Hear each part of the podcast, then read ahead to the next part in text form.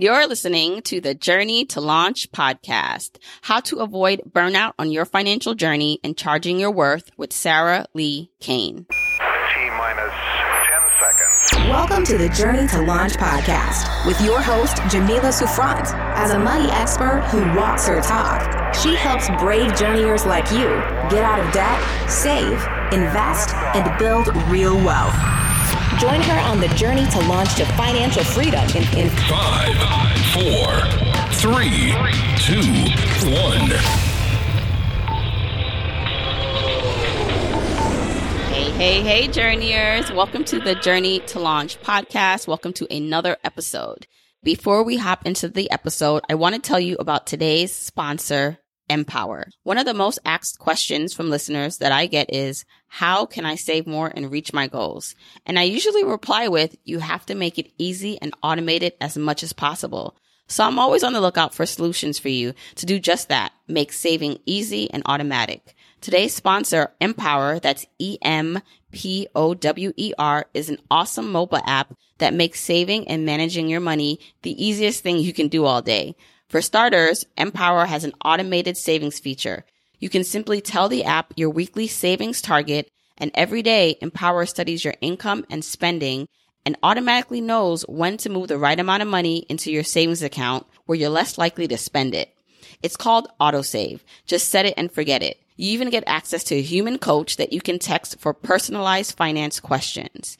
Download Empower, that's E-M-P-O-W-E-R in the App Store or Play Store. I downloaded the app myself because you know that I have to give things a try before I recommend them, and I really like it. It's super simple and easy to get started. And for journeyers, that's you, you get $5 when you use the offer code JOURNEY and reach your savings goals. Visit empower.me slash journey for more details.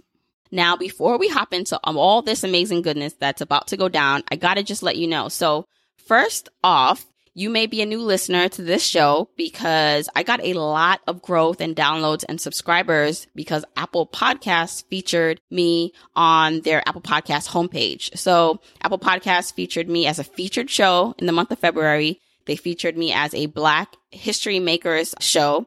And they also featured me in the new and noteworthy section of their homepage. So that, as you can imagine, really helped with downloads. And for an independent podcaster like myself, there's no big machine behind me. It's really all me with the help that I hire to help bring this to light. That means a lot. That means more people can find me. So maybe you're new to the show and you're like, okay, I'm digging this, but I need to learn more. Where do I start, Jamila? Like there's a lot of episodes.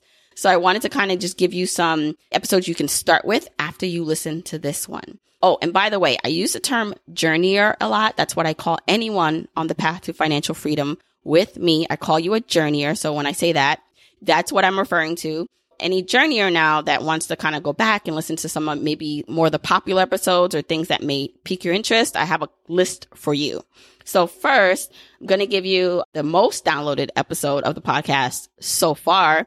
And that was episode 64. So this is for you if you kind of just want to go back and like listen to the top downloaded podcast episodes and see what piques your interest. Episode 64 was your guide to becoming a minimalist with Joshua Becker. So you can check that out by going to journeytolaunch.com slash episode 64. The next top downloaded podcast episode was your guide to financial freedom and having all the money you'll ever need with Grant Sabatier. That was episode 82. Grant has actually been on the podcast twice, but this was episode 82 and it really good. So check that out at journeytolaunch.com slash episode 82. The next one you should check out, a story that you can maybe relate to is you should check out episode 86. I interviewed Ashley Copeland. So I used to do these journeyer profile interviews where I interviewed people who were on the journey, who were journeyers, listening to the show, what they were doing with their finances. And Ashley Copeland has an amazing story, episode 86, because she talked about owning real estate and having a net worth of 100,000 without a six figure income. So I know a lot of people love that episode. So it was highly downloaded. And then the other one I'll give you that you should listen to if you're really, really new to me and my content is episode two. So yeah, I'm going all the way back to the beginning. Episode two, I talked about how my husband and I saved $85,000 in one year. And so I break down how we did it, what accounts we saved it in, and then you hear more of my backstory. So go to journeytolaunch.com slash episode two. Now, I know I just rattled off a bunch of websites and you may be driving or didn't have the time to write that down, but I will link all of these in the episode show notes for this episode. So essentially the episode show notes, when I refer to it, I'm really just saying if you go to journeytolaunch.com slash episode 142 in your browser, or depending on where you're listening to this, you'll be able to see all the links that I mentioned. And so I'll link them all there. Without further ado, though, let's get into what we're going to be talking about in this episode. So today's guest is Sarah Li Cain of Beyond the Dollar. Sarah Li Cain is a finance writer and author whose work has appeared in places like Bankrate, Business Insider, Redbook, and more. She blends practical tips and mindset strategies for those trying to change their financial life. She also integrates physical, spiritual, and mental wellness so that money becomes a tool to enhance your life. So I love when people are able to bring together the practicality, but then the also emotional part of money. It's all about that. And so Sarah and I are going to go into her background on how she became financially free, how she was able to move abroad and save money, how she was able to build a six figure net worth and also a six figure business. So she's a writer, a freelance writer, and she's doing very well for herself. So for those of you who are looking to start a side hustle, maybe you're a writer or you want to understand how you can grow your business so you can do it full time. And by the way, she's a mom juggling all this. This is a great episode to listen to. Okay. Now, without further ado, let's hop into this conversation with Sarah.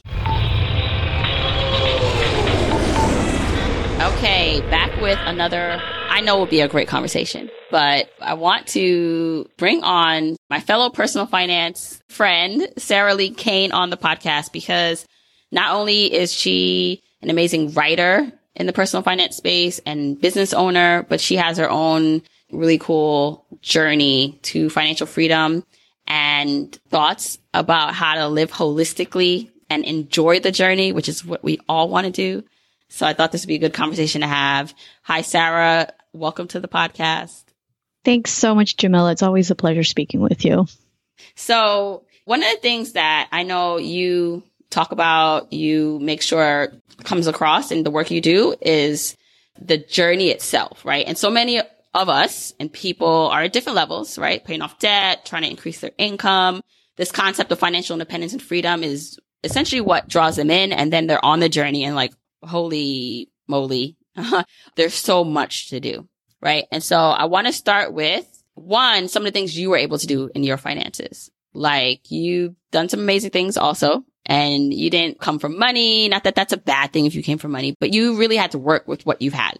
So can you explain where you are now, how much you've been able to earn as a finance writer, right? That's your main thing. And, and you're a mom. So many things, so many things to, to go through.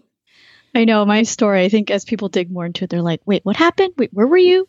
I'm sure we'll get all into that. So, as far as where I'm at now, I've been doing freelance writing in the finance industry for about three years now, full time. But overall, I've been doing it for about seven years. So, not all of it was finance writing, but for the last three years, I've been definitely focused on that right now my income i crossed the six figure mark last year which was very exciting uh, this year i've already crossed that so hoping that trend continues for the next couple of years or at least a foreseeable future i'm actually a canadian living in the us lived in a bunch of different countries and traveled to a bunch of different countries so my previous nine to five was actually in the teaching profession so i specifically chose that profession which we'll get into i'm sure where I can travel. I decided this at a very young age that travel was very important to me. And so I've been traveling since I graduated college by myself, where I met my husband. He's from the US, which is why we're here.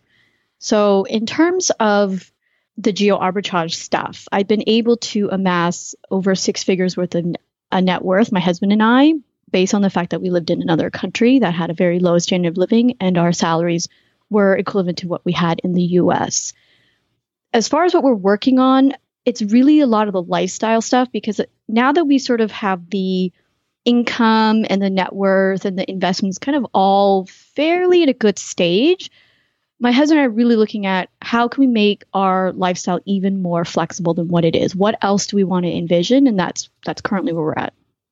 Mm-hmm. Okay, so so many things, right? So you were raised in Canada. Yes, raised in Canada, and so you went to school in Canada. hmm It's so funny how many, I have so many teachers that listen to the podcast and I love talking to people who got their teaching degrees or are teachers that have also parlayed into something else because there's so many opportunities out there because I know it's such a hard job. My husband's a teacher, so I know like the stories he come home and, and tells me, but in general, there are a lot of opportunities if you want to pivot and not be a teacher anymore and or use the skill set because, you know, to teach, especially rowdy kids or maybe nice kids, whatever, that's a skill. And that's the kind of thing that, you know, if you can transfer uh, teaching and being able to show people out in the world something and help them do something different, it's a very profitable skill that a lot of people don't have.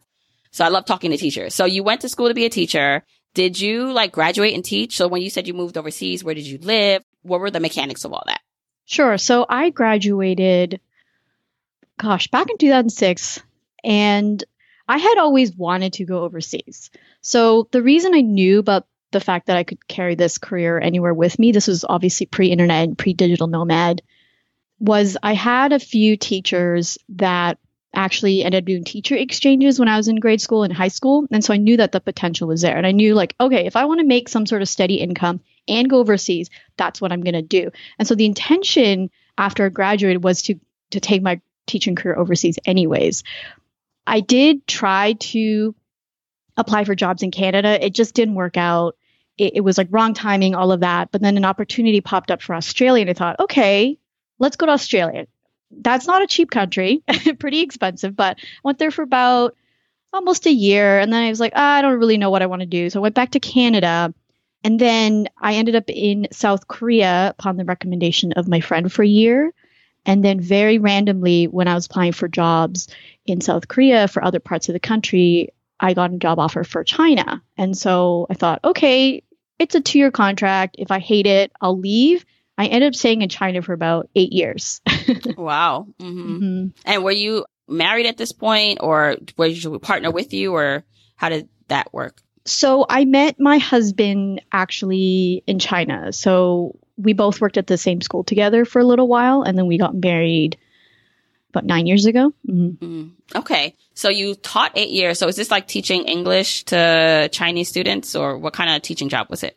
This is for certified teachers, so it's at international schools. And so what it is, it's these are schools geared towards expat children, and so the curriculum is very much the same as what you would find either in the U.S. or England or I guess Western country, quote unquote.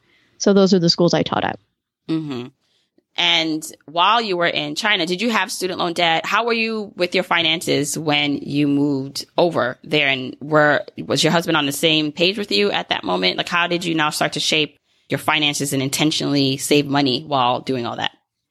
So part of the reason why I went to South Korea was that I could pay off my debt. I had about nine thousand dollars of credit card debt. I had a little bit of student loan debt left, but one of the advantages to Canada back back then, I'm not sure now, is that student loans or actually tuition was pretty cheap compared to what you have in the US. So I didn't have a whole lot. So I was able to pay off all my debt while I was in South Korea for, you know, that year when I met my husband, he had a little bit of student debt left, but both of us wanted to make sure that before we got married, that we would be totally debt free.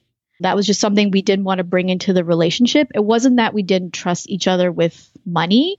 It was just we knew that that was something that we took on ourselves individually and that we wanted to take care of it ourselves individually. So now you're living in China or you're teaching in China. How did you use that as ways to get ahead? Like, did you know? So like living in China at that moment, if you could take yourself back, did you know that you wanted to come back to the to Canada, the United States? Like, what was your plan? Did you think you were going to teach forever? What were you thinking? Our plan was actually teach forever and then figure out where we wanted to retire, like traditionally at, at 65, because the contracts were really good. and I'll just describe one of the ones that we had. So we had free housing. So they they would subsidize housing, and we lived in a, a pretty nice neighborhood. We walked everywhere. The school was close enough where we could take a bus maybe for five minutes, a five minute bus ride, or we can walk. And so there was ba- no transportation costs. Healthcare was fully covered by the employer. We made about the equivalent of what a teacher would make around the US. So I think at my at my highest, maybe like 40, 45 grand, maybe 50 grand, depending on the exchange rate. And so it was really good. The standard of living was super low. Most of the major expenses are paid for.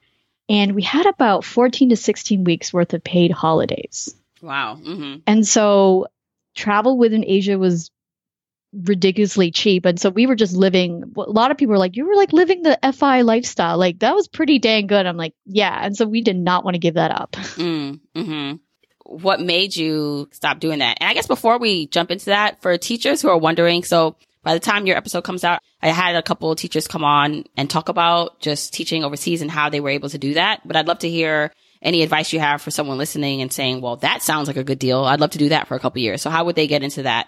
So there are different tiers of international schools. So if you are a certified teacher, I think they call them like A, B, C, D tiers. And so A tiers are like your top. Like you get ridiculous contract, like a really good one.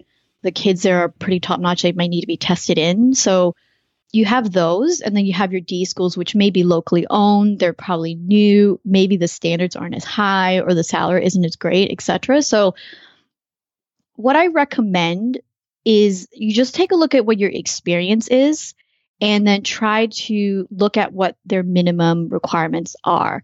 So if you want to get into a really top tier school, it doesn't mean that you have to have a lot of experience. Most will require like at least two years of teaching experience before you apply, but those ones are probably better if you go through a recruiter. So there's a few. I think there's TIE, there's Search Associates. Those I think you have to pay. I think Search Associates you probably pay like 100 or 200 bucks to be a, a member or, of some sort, and then they will send you recruitment fairs. And so if you can physically go to these, there's ones all over the world. I think there's ones in like Toronto. I'm sure there's some in the US, mostly in Asia. But if you can go to those and meet somebody in person, your chances are probably better at getting jobs like that. But don't feel like you have to have a lot of experience. Like when I first started teaching, I didn't have a whole lot of experience. And I guess I, in some ways, I lucked into the positions that I got. But at the same time, if you can convince the employer, who's usually the principal that is doing the hiring, that you will stay. One of the, the main things is like they don't want a high turnover rate because it's really expensive to bring someone over overseas. So if you can convince them you can stay, that you'll do what you need to do to get the job done, most likely to be hired. If you're not a certified teacher, there's nothing wrong with going teaching the ESL route. There are some pretty high paying jobs in that, but just know that your contract might not be as good as someone who's a certified teacher. So you might have to pay your own way with housing. You might not get the visa help. So those are the few hurdles that you might have to go through with that. And will they bring you over if you have like family? So like you want to bring over your husband and your children and pay for some of that too? The A tier schools, yes. The lower the tier schools, it really depends. So one of the schools I worked at what wasn't going to pay for any of that. So I had to if my husband wasn't already employed in China, I would have had to pay out of pocket for for them. Do you speak Mandarin or was the second language helpful? You can go there without having to know another language or that language of the country. My Chinese is passable. Partially, I think people humored me because I I am Chinese, like my parents are Chinese, and so I, I try to learn a few phrases here and there in China, depending on where you live, in the major cities, you can probably get away with staying in the expat communities and get away with not speaking much Chinese or hiring a translator, depending on what you need to do. But it's always helpful if English isn't the main language to learn a few phrases. Yeah, yeah. Okay, all right. So you said you did this was like a perfect gig. You were like not trying to give this up. So why'd you give it up? Partially, we found out we were pregnant, or I found out I was pregnant, not we. but my husband did have a hand in that, right? Mm-hmm. And so we then had to really consider what our lifestyle was going to be like overseas. So one of the things we really were concerned about in China was the food safety concerns in terms of like daycare there really isn't that. I mean, we hired a nanny which which is fine, but we wanted more social emotional skills I guess we wanted to develop in, in our son. We wanted to raise him somewhere where they mainly spoke English just because that's where how most of his families would communicate. So we and international schools cost a lot, like the good ones cost a lot. And so we were really seriously concerned, like what what we wanted out of our our lifestyles. Um, were we willing to stay and kind of see how it goes, or did we want to make a go of it in in North America, whether it was Canada or the U.S. Right? And mostly because our our son then can be closer to his grandparents and aunts and uncles and things like that. And so ultimately we decided on the US, uh, funnily enough because it was easier for him to get American citizen than it was Canadian citizenship. And so we were like, okay, let's do that. If we want to move to Canada, we can figure that out when we get to the US. And so that really was the main catalyst for it. It was really difficult, I will admit, to to give up teaching career overseas for a little while because the money and the lifestyle was that good. hmm So you moved to then Florida. What made you pick Florida? So we initially moved to North Carolina.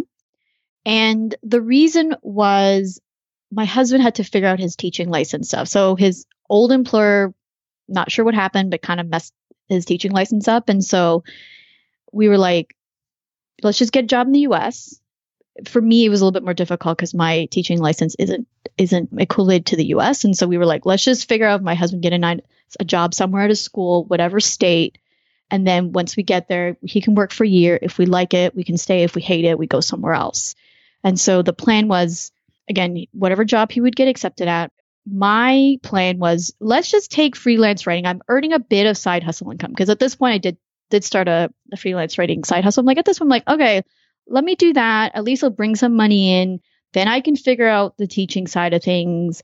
And it's also good because then as my son is adjusting, I have a more flexible schedule and I, I can kind of deal with that. So we did went go to North Carolina. We ended up not liking it for for different reasons. And then very funnily enough, as my husband was job hunting, I thought, wouldn't it be hilarious if we got a job offer in Florida because we talked about wanting a house by the beach. And then the next week he got a call from a school in Florida. Yeah. Wow. Okay. So you talked about side hustling and writing. So what made you pick writing as your side hustle? Were you always good at writing or how did that come about? I was bored one day. I think I got tired of scrolling through Pinterest and I thought there's got to be something else I can do. And so I went on an like a Google black hole of sorts. I'm, I'm sure a lot of people can relate. And so I stumbled upon a website called Be a Freelance Writer. And I was like, I'm like, oh, that's so cool. You can get paid to write blogs. I had no idea. And so I remember pitching to like six different blogs ideas and then five of them responded with yes. And so I thought, okay, cool. And my first gig was like writing about zombies for $50. And I remember was like, this is amazing. You get paid.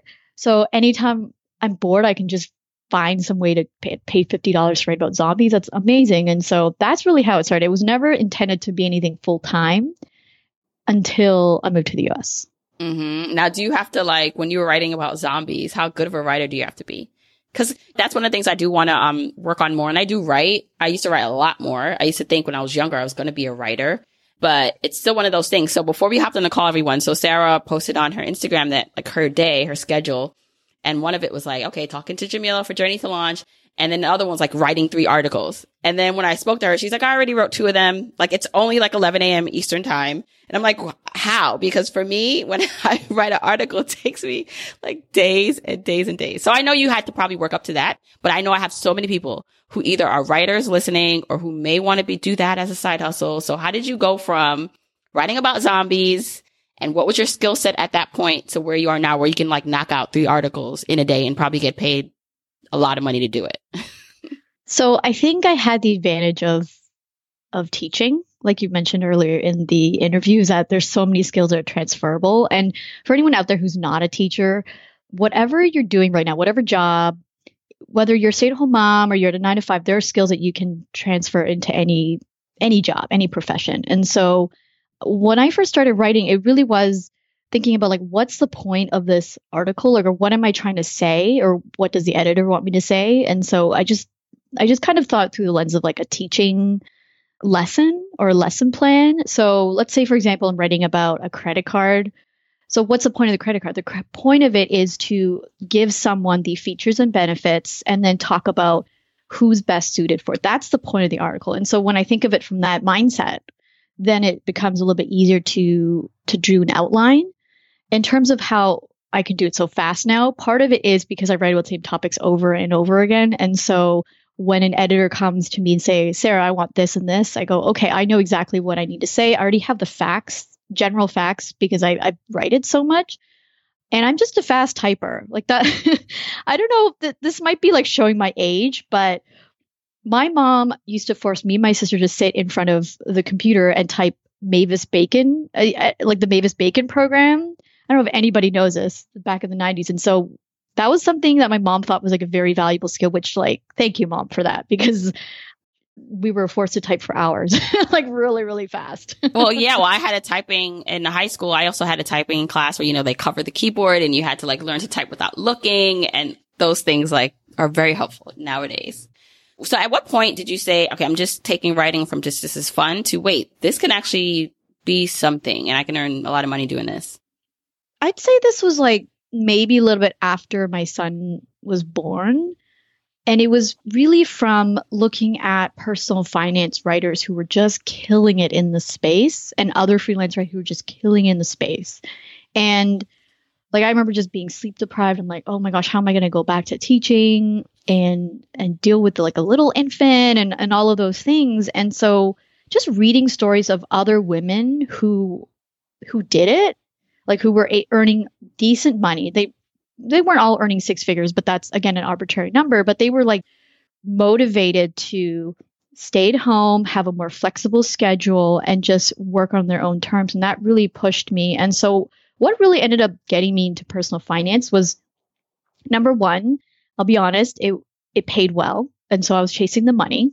There's nothing wrong with that when you're starting out as a as a business owner. You just want the cash flow, right? So and number two, I was moving to the US and I'm like, I have no clue like what investment things I need to be looking at, what kind of bank accounts I need. Like, yes, I'm Canadian and things are very similar, but there's things that are also super different. Like, one of the things that I talk very openly now is that I had to start over from scratch with my credit. Just because I had excellent credit in Canada didn't mean that it translate over to the US. And so it was such a learning curve to figure that stuff out.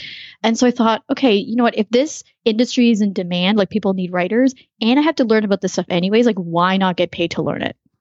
Okay. And so what were some of the things that you did to grow your business, right? To get from that point of, I really don't know much. Like, how did you start getting your first writing gigs and improve your craft to be where you are today?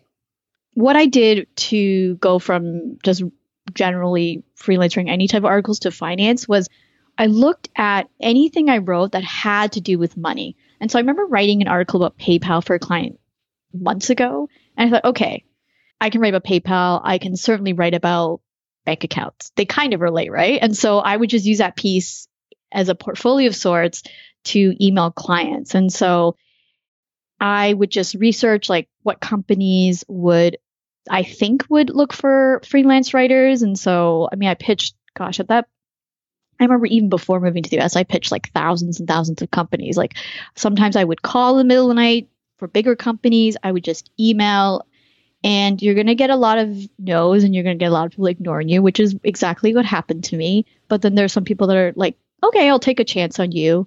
There were some points where I would email companies and say, hey, listen, I'm a really good writer. I just don't have industry experience but I'm willing to write you an article for free just to show you that I have the skills. I don't recommend that for everybody, but that's really what I felt like I had to do just to break in. Cause again, I wasn't like a US resident at that point. Like I, there was, I felt like there was like no proof that I could do this.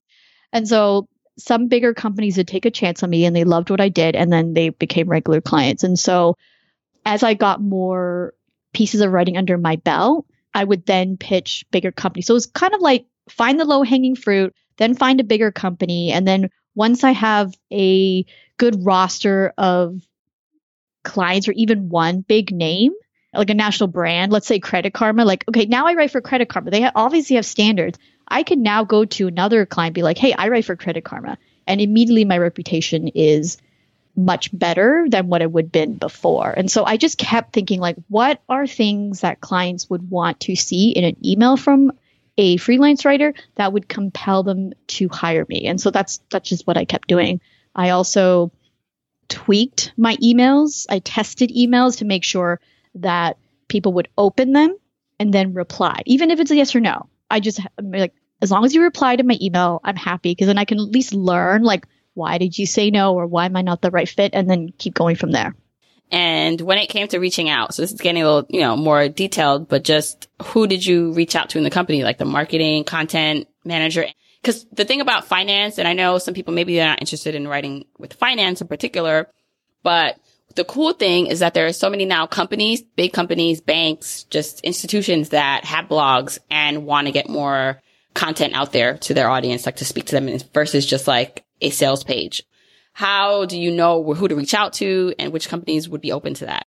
It depends on the company, but generally speaking, most of the companies do have budget to pay freelancers would be a marketing director, vice president of communications or, or something that's similar. I remember reaching out to a director of communications and he replied very quickly and we, I got a contract with them. So anybody that's marketing or communications, if you're looking at working with like a writing agency or a marketing agency, sometimes you can also email the creative director. What you can do too is if you're not sure, pick somebody you think is the decision maker that's going to hire you, write your email, whatever you want to do to kind of beef up your how awesome you are, and then just write at the end like if you're not the right person to talk to, who is? And most of the time, if they really like what you wrote and they think that there's a need for you, they will forward your email to the right person, which which has happened to me a few times. Like I've emailed an editor I thought was going to hire me, but they're like, "Oh, I'm actually not in this department. Let me forward you to someone else." And then I started the conversation like that.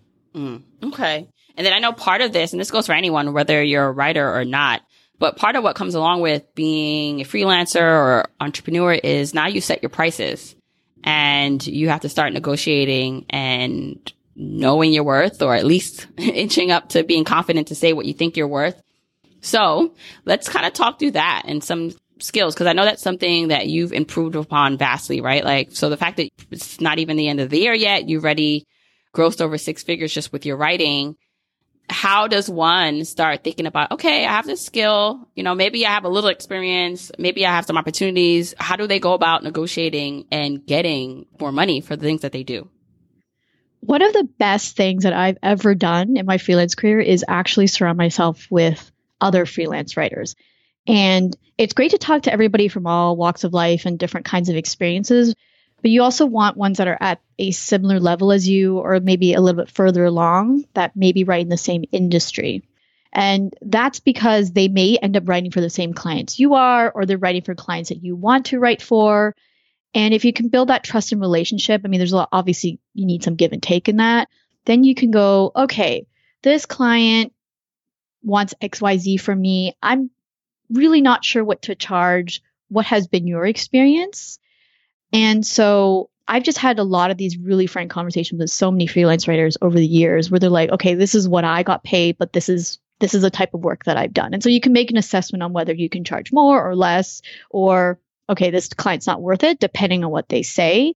There are lots of websites, and I can't think of any on the top of my head. I think there's one called where2pitch.com. I think that's the only one I know right now. But if you do a Google search, there are lots of databases where you can actually find anonymous or people who post anonymously in these databases as to the outlet or publication or website that they wrote for and how much they actually got paid. Sometimes you can even get insight into like if they're timely or sometimes if the editor's kind of a pain in the butt or, you know, really good to work with. And so just talk to people as much as you can.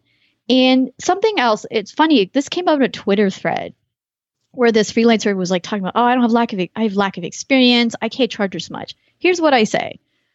Don't let a lack of experience make you believe that you can charge less.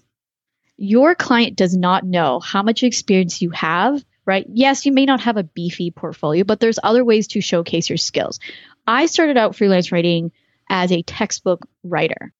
And I was so intimidated that I leaned into my teaching skills. I basically said, I have have almost 10 years of teaching experience. You need someone to write ESL books. You want somebody from the perspective of a teacher who is going to use your books. Like, don't you want someone who who knows how to use these books in order to write that? And that's how I got my, one of my first gigs, like one of my first corporate gigs. I was just writing blogs with zombies at that point, right? If you think about it, but yeah, right. But I use those writing pieces to say I can write pretty well. I've worked with an editor, and the number two, I've got my industry experience. So really consider if you're trying to raise your rates, like what are some skills that you can bring to the table? I'll name another example. So there was a, a blog that ended up laying off most of its freelance writers. And so I was like, okay, what do I have to lose if if he says no to my requests? And so what I did was uh, I said, hey, I think part of the reason why you're not getting much traction is that you're not interviewing people in in your industry. I think if you get that, those people will share your interviews. It will make your site seem more of an authority and more traffic will come, etc. And then I said, "Hey, this is one of my skills. I I specialize in this, and because it requires more time and research, I gave him or I offered to do it for double what he was paying me right now." And so he said yes. Wait, so go, let's step back. So this this site, they were looking for a writer, or they had laid off a lot of writers, but they still needed someone to write. Yeah, so I was already writing for them, but they were they were gonna like just let go of everybody, and so I was gonna be let go, and so I thought, what do I have to lose? Like I'm gonna be let go anyways, and so it ended up being that because I presented him with how to basically help him make money, and I was able to double what I was charging him initially. And I think again, this kind of stuff is can relate to any industry, even if you have no care about being a writer, just in general. So no matter whether it's a certain career path or something you want to get into, like making friends in that industry to understand what the rate is. I remember the first time I learned how much some people in this space were getting paid to be on panels or speak you know, where I was just like just happy to get invited. I was like, are you serious? You know, like that's amazing. And that's when I started realizing the possibilities for me. And if they can do that, why not me? And so it's really helpful to join if there's like some industry events and just networking in person, which is why I always say FinCon was so great because I got to meet so many people in person that one made me realize that this was possible. So that's a huge thing, right? To see that something is possible and to network with other people. But then to understand, okay, what are the actual ways people are making money? What are the rates? It's really helpful. And then the other thing that you mentioned, I think what anyone needs to do, whether you're in corporate America, you're looking at advancing your career, making more money, is pulling out what you do well. So getting this position of not necessarily just from like experience, because you could be applying for a job in a different industry, in a different type of, totally different, right? You can go from zombie writing to like credit cards, right? but it's not the topic. It's not the actual thing that you are marketing. You're showing how you can increase open rates on something or you can increase productivity. You can, you, you show exactly what the outcome is regardless of the topic or industry. And that's the kind of, that's the kind of stuff that gets you ahead um, in any career path that you have. Yeah, I do want to add, yes, what I'm saying does apply to any industry or any career path. Something I do want to add is make sure that when you're thinking about the skills that you have, like how does it actually benefit the person that you're going to be working for? Writing about zombies, fine, it's a skill, but is it really going to benefit someone in the textbook industry? No. What does? It's the actual concise writing that I am able to do, right? Teaching itself isn't necessarily a skill that might be monetized, but it's the ability to take my experience to a textbook company to be able to give them a nice insight into what a teacher would want in a book. That's a skill. Because I know I get really intimidated. Like I don't sound like I, I do, but I get very intimidated when I pitch bigger companies because I feel like, oh, what do I have to offer? Like, not easy, but try to remove your worth from your work and your skills. That's how I've been able to really pitch bigger companies. Like LendingTree is a company I write for. I mean, I remember being so intimidated thinking about like, there's such a big website, but I go, no, my skill is this, this, and this. I have written about this, this, and this. I'm going to apply because based on this, not because of who I am as a person, but who I am as a writer, as a researcher, as a fact checker. Mm-hmm. And that's how that like shift in the mentality and how in perspective of how you look at things I just interviewed someone and they talked about at first, like a year ago, it was like, oh, like you want, you want me to do it. And like, so it was more just like feeling grateful for the opportunity versus her mind shift has been, and now she makes 10 times more is because it's like, you know, I have this skill set and you need this skill set and here's what I can provide for you. And this is just anyone, right? This is just even as a business owner myself, right? Like if I'm offering a product or a service to someone, not looking at it like they're giving, doing me a favor by paying me. Right. And I think so many of us look at that, like, look, look at it like that but the switch becomes, yeah, you give it, it's an exchange, right? Of money for what I'm providing you, but it's not that I'm thankful to you for, you know, you, thank you so much for giving me the money that make me help you. It's more of like, this is a gift. This is something that I'm giving to you because the value of what I'm providing you is so much more than maybe the money, the monetary, um, that I'm, I'm getting, right? So it's, it's really just a switch in your perspective. Right. One of the things you do talk about a lot. So you have a podcast and you approach it more from just a holistic view of money. So I definitely want to like talk about that a bit because that's how I like approaching money, that it's getting the spiritual, mental and physical part of it together. It's a complete journey. And I'd like to just get your thoughts on how people can, yes, the money is important, but realizing that all the other things in our lives, like our mental health, spiritual, just whatever it is, it's going to fuel our ability to earn, make, and like receive money. So how you're doing that in your life and any tips for people who want to be better on this journey holistically. Yes. Oh, gosh. I remember I read this in a book. I think it was called Happy Money by Ken Honda. And it was like one sentence that totally blew my mind where he basically says, having money or being good with money is to help you be more in the present moment. And I thought that is so interesting. And if you think about it, what do we worry a lot about when it comes to money? Our anxiety stem from like the future. Like, do we have enough to retire? Do we have enough to pay for X, Y, and Z? Am I going to lose my job if I don't brush up on my skills? Or it could be something in the past, like I am so ashamed of this debt I accumulated, I suck, etc., etc.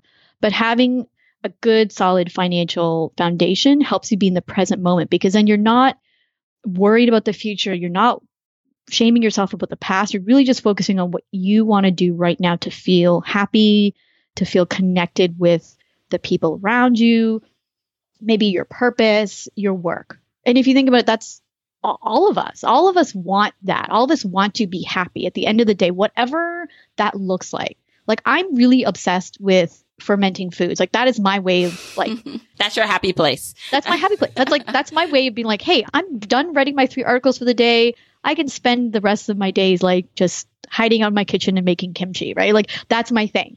Maybe for someone else, it's knowing that they can buy a Disney cruise for their mother and not have to worry about putting on a credit card. Whatever that is, it's just really staying in that present moment and using spiritual tactics, mental health strategies, or even just being really mindful of your physical health. All of those things help you stay in that present moment where you're not freaking out about how you're going to pay off your credit card bill or again worrying about all the past decisions that you made or, or things like that so yes it's woo woo and i know your audience loves a woo woo but that's really how i'm approaching it is like if i want to feel like i'm connected to the world around me right now and that's ultimately what we want to use money for then i got to find some way to alleviate some of the stress and the worry around it and so i meditate a lot I read a lot of Buddhist books. I just find that that a lot of the the Buddhist teachings really help me to stay present. And again, that might not be for you, but you, you can find some other ways. Maybe you want to read the Bible, maybe you, you want to go to the synagogue, whatever it is. And in terms of physical health, I just feel really, when I feel really good in my body, I just feel really good overall. Something I do now is I, I bike a lot. Um, I, I take my son to preschool on my bike anyway, so that's something I, I do. And it takes care of my physical health, and I just make sure to eat really well. It's really investing time, energy, and sometimes money in these other areas of your life, not directly finance related, but it does, it, it impacts your finances. It impacts your ability to be confident, happy in this world where you're asking your boss or a client or someone, um, or negotiating for money or a deal that you can do that or just showing up in this world differently when you have all those areas of your life improve. And you're not going to do it overnight, right? Like there's so many of us, especially as a mom. So I know your fellow mom. And I know for a long time you also had your son at home with you while you were writing and working before he went to preschool. And so I think as moms, it's, it's easy to put yourself on the back burner. And some of that is like, it's a, it's like the season of like life. And maybe in some areas that will happen more often and times than later on, right? When they're in school for part of the day. So you can take an hour to just yourself, not to work, not to anything, but to meditate, to pray, whatever that looks like for you. So I do encourage, depending on where you are, to be kind to yourself because yeah, maybe you don't have all the time in the world yet, but you can find five or 10 minutes to do something that will improve something in your life. And something I'm sure that your listeners really think about, and I know this is a question for me constantly, is how do you find balance between work, family, yourself, and other things? And something that has really, really helped me is just test my assumptions on everything. And so I used to have this really rigid morning routine. Like I wake up at five, I do yoga, I drink my green tea, I meditate, I do my morning pages, like a long list of like what I'm going to do before my son wakes up because I want to feel relaxed. Right. And so I started noticing that I wasn't, I was so stressed out throughout the day. And I'm like, what is going on? This clearly isn't working. And I realized that something that will help alleviate that stress is if I find some task, like work related tasks, that whether it's the podcast or my freelance writing, that I just can cross it off and that'll make me feel better. What I've been playing around with is actually writing articles in the morning before my son wakes up, or at least doing a little bit of research or setting up some admin stuff for the podcast, anything like that. I also, you know, meditate and, and have my green tea and things like that. So I had to really test my assumptions on like what a perfect morning routine looks like because you can Google it. Here's this like top performance athlete dude who does this and this and this. It doesn't work for me. Right. It sucks having to write an article about things that I, I'm not terribly passionate about, but if it helps me take off an hour in the middle of the day to take my son to Chick fil A, like so be it if that makes him feel relaxed. So the concept of balance, it, it, can look different to everyone. So test your assumptions about what that's going to look like in your life. Mm-hmm. I love test your assumptions and because you'll see a lot of prescriptive things to do. And some of that is because it's, it mostly works, right? Like wake up in the morning, no, no phone or it's all about you and meditating all yourself and all those things. But sometimes that doesn't work for everybody, like you're saying. And so try different things. If you're trying something, but it's giving you more anxiety or you can't do it and not like from anxiety. So one of the things I stopped doing, which has been really helpful, but it's been hard is like I used to go to this gossip site. Yes, I know. And I spent a lot of my time just like, and not a lot, right? Cause not, I don't have that much time to waste, but I did spend some time like perusing these forums. And then I started saying to myself, this is impacting mentally, like some of the things that I'm like, how I'm feeling about certain things. And so it's been a struggle, but I haven't gone on it for like a whole week. And by the time this comes out, it'd be months, right? So I'm so excited about that. And it was hard, right? I found myself like, oh, I wonder what's going, I wonder what's going on with this person today. Like, you know, like all this stupidness, but mindless things that kind of like take the edge off. But for me, I realized that that was preventing me from reaching some of my goals. And so if you have something that's going on that you're like, you know, it's preventing you from reaching a goal and or you know, you should be doing more of, test it out, test the assumptions, try it for a week. Don't try it for a week. This is all I would say this is all just a big test. Life is just a big, and you don't have to do exactly what someone else is doing. You can figure out how to pick and choose what's going to be worth it on your journey to implement. Exactly. And if you want to think about it in terms of your financial independence journey, test your assumptions what that's going to look like as well. So something my husband and I came to grips with was we don't have to work for 10 years and then just flat out retire. That's what our original goal was to like just get our investments in order, whatever, and then he can quit his job. I can scale back on what I'm doing now. We've tested that assumption and we're actually accelerating our FI journey by eight years because we are looking at semi retirement. So it's a different form of financial independence, but it's something that we're very excited about. It's going to work just as well as what we were achieving for with the, the 10 year plan anyways. And so we're going to try that. If it crashes and burns, one of us or both of us can go back to a job, whatever we need to do. And so we're both very excited about that. Okay, so let's talk a little bit about that because, you know, this is a platform based on helping people reach financial independence and freedom. And I always love showing the possibilities. So can you just quickly go through what that plan looks like for you and how you're going to reach that goal? Sure. So we have a certain number we want to have in our investments. And right now that's going to be $400,000. We just want to make sure we have $400,000. It's, it's, an, it's an arbitrary number at the end of the day because both my husband and I were just talking about this the other week about what number are we going to feel safe and that that's really what we based it off. Like we feel safe at 400,000 because if we don't touch it, it'll compound to whatever amount in 20 some odd years. What number will we feel safe in terms of how much we still own the mortgage? And so we're, we're still working that number out in terms of how much we still owe on a mortgage by the time we semi retire, like where we feel like, okay, we're managing this. What that's going to look like is my husband will probably just look for something that's either part time or it's remote or maybe substitute teaching instead of just full time teaching. That's something that he's figuring out in terms of, of my semi retirement. I'm probably just going to scale back on, on a lot of client work and focus a lot more on the podcast. I haven't really figured that out yet. It's still, again, a work in progress, but it's really one of those where how it looks like for us is like as long as we have that amount of money in our investments, where if we have to dip into it, we can, but we're we're gonna not we just whatever income we make in our semi-retirement phase is going to be the money that we're going to be using. Right, right. And yeah, and I have a similar strategy right now, and I can speak to that where while I am pursuing entrepreneurship and I should stop saying pursuing, I'm doing it while I am running my business full time, but gearing up. So getting it to be profitable and consistent is that we have our, our money on autopilot at this point. And the plan is, it, and it was actually never, even if we would have reached the financial independence goals that we've set at by the time we're 40, it was never to have to touch that. It was to be able to reduce, pay off our mortgage, reduce our expenses and spend the way we want to spend. And then to essentially like live off of whatever comes in, but then have our money grow, right? But then choose. So my husband, he's a teacher, so he wouldn't necessarily maybe have to work, summer school, all that extra stuff. If he didn't want to, we can travel more. We can do more things to enjoy our time. So I love that. I love that you guys have baked that in and made it something where that is more achievable sooner rather than later. Again, when I read that phrase about having a good financial foundation is to help you be in the present moment, I thought 10 years is like a lot, is far away.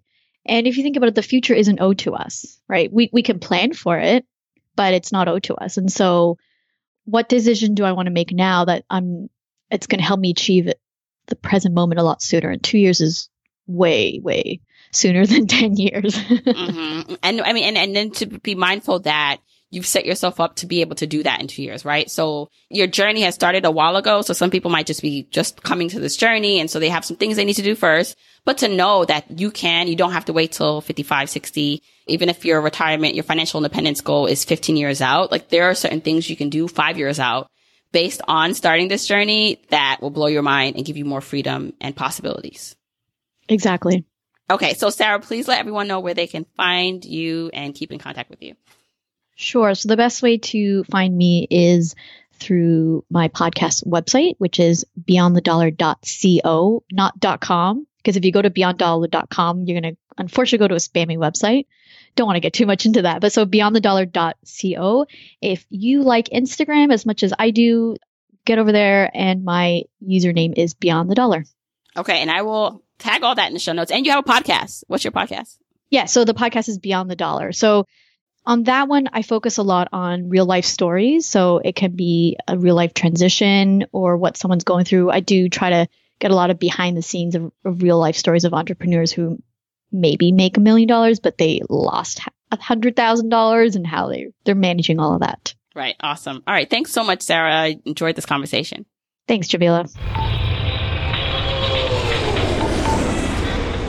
Okay, I really hope you enjoyed that episode with Sarah Li Cain. Again, if you want the episode show notes, you want links to find out more about Sarah, you want links to the up other episodes that I mentioned earlier on in this episode, go to journeytolaunch.com slash episode 142. There you'll get all the links.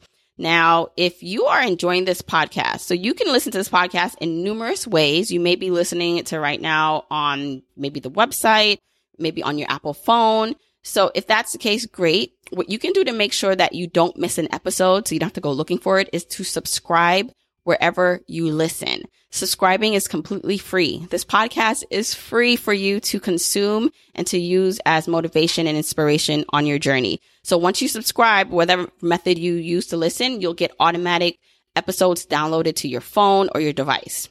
Now, if you listen to this on Apple Podcasts, that's that purple app on your phone. I always have to say that because I get people who come up to me and say, thank God that you keep saying purple app because I literally had no clue what that purple app was or that it was even allow me to listen to podcasts. So I keep saying that because I want anyone who maybe does not understand like what Apple Podcast is, where they can listen. But listen, if you don't even listen to Apple Podcasts, totally fine. That's okay too. Continue to listen and continue to share this with your family and friends. And don't forget to rate, review, and subscribe wherever you listen. Now, until next week, keep on journeying, journeyers.